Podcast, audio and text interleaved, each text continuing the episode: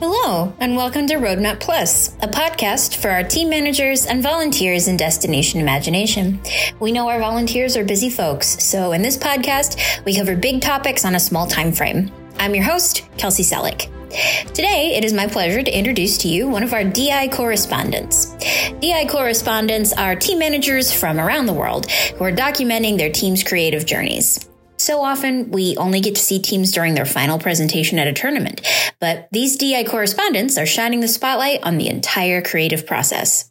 Today, we're joined by Bina Hemkar, a Texas team manager who has worked with 22 unique teams.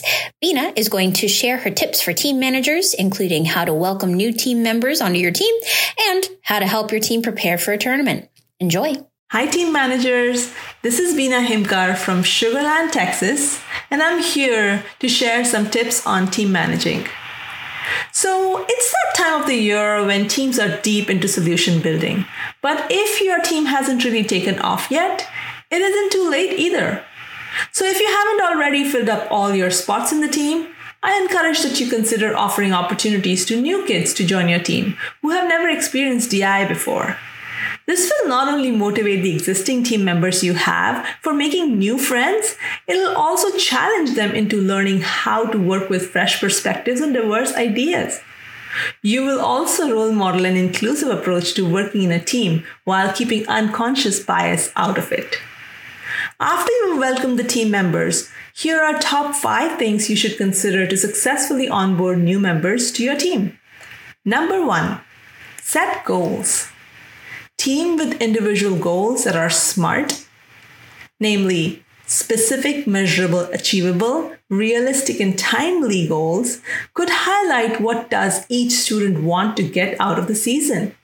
For some, it may look like a tournament placing, and for other, it may steer to learning something new, or like most of the kids, simply having fun with their friends. Whoever it is. When you help the team set a smart goal early on, it is easier to then reflect back in the end to analyze their journey and achievement from the sense of objective they had set their mind to, and then compare that with whether they achieved it or not. Number two, focus on learning. Let them see the value in participating in the program. Show the students what's in it for them. Share the challenge timelines with them. You can even help break it down to objectives that lead to individually achievable tasks. Um, also, let the community of team supporters teach a variety of skills to the team.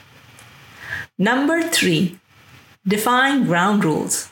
Set expectations early on. Establish team values and try to connect each of those with the ground rules. This will help build team members' work ethic that will in return help deliver a solution through a shared ownership. Number four, build routines. Stay consistent with the meeting times and places. Keep the last minute stress at bay by planning ahead. Secure team members' time for the actual tasks that need doing and not just planning. Number five, keep it fun. Teams that play together stay together. Play along with them and laugh a lot. Be sure to offer snack or treats on special occasions. Celebrate birthdays and milestones together. Break for some outdoor playtime amidst work. Spoiling them with a little bit of a surprise treat once in a while won't hurt either. So, there you have it five tips to onboard successfully new team members. All right, the next topic that I have for you is three tips as your team ramps up to the tournament. So, the first tip that I have is welcome storming. So, you've found your team and pretty much passed the norming stage. Now, what? Remember, all great teams and creative minds challenge each other's ideas and thoughts, and that's okay. As your team prepares to perform at the tournament, it is highly likely that there may be some storming moments, and the trick is to take a positive approach to sail right through it. Ensure team members are feeling psychologically safe to bring their authentic self to freely yet respectfully share their opinions with each other. This should create a healthy discussion that sometimes may take an approach of good feedback, and at the other times, it may be a critical one. This is where the real teamwork learning happens. Teams with members that take each other's feedback as a gift and apply them into their work ultimately are able to produce better solutions than those that subject themselves to a yes man praise approach. So don't fear the storming stage, it will serve them well in the long run. Tip number two focus on building skills. It's the chicken and the egg analogy when it comes to whether the skill comes first or the idea. Oftentimes, when a new skill is fresh in the minds of the students, it's highly likely that the team might apply it in their solution. And so, when the skill is introduced to them first, which then they utilize in their solution, it's not interference. However, if the idea came first and the skill followed, it has more chances of possible interference as you may be teaching an extremely targeted skill that risks team members' ability to think of original ideas. So go ahead, focus on building skills first. Tip number three ask probing questions. As team builds the solution, ask them several follow-up questions that makes them think of what may otherwise remain a blind spot, only later to be realized and regretted.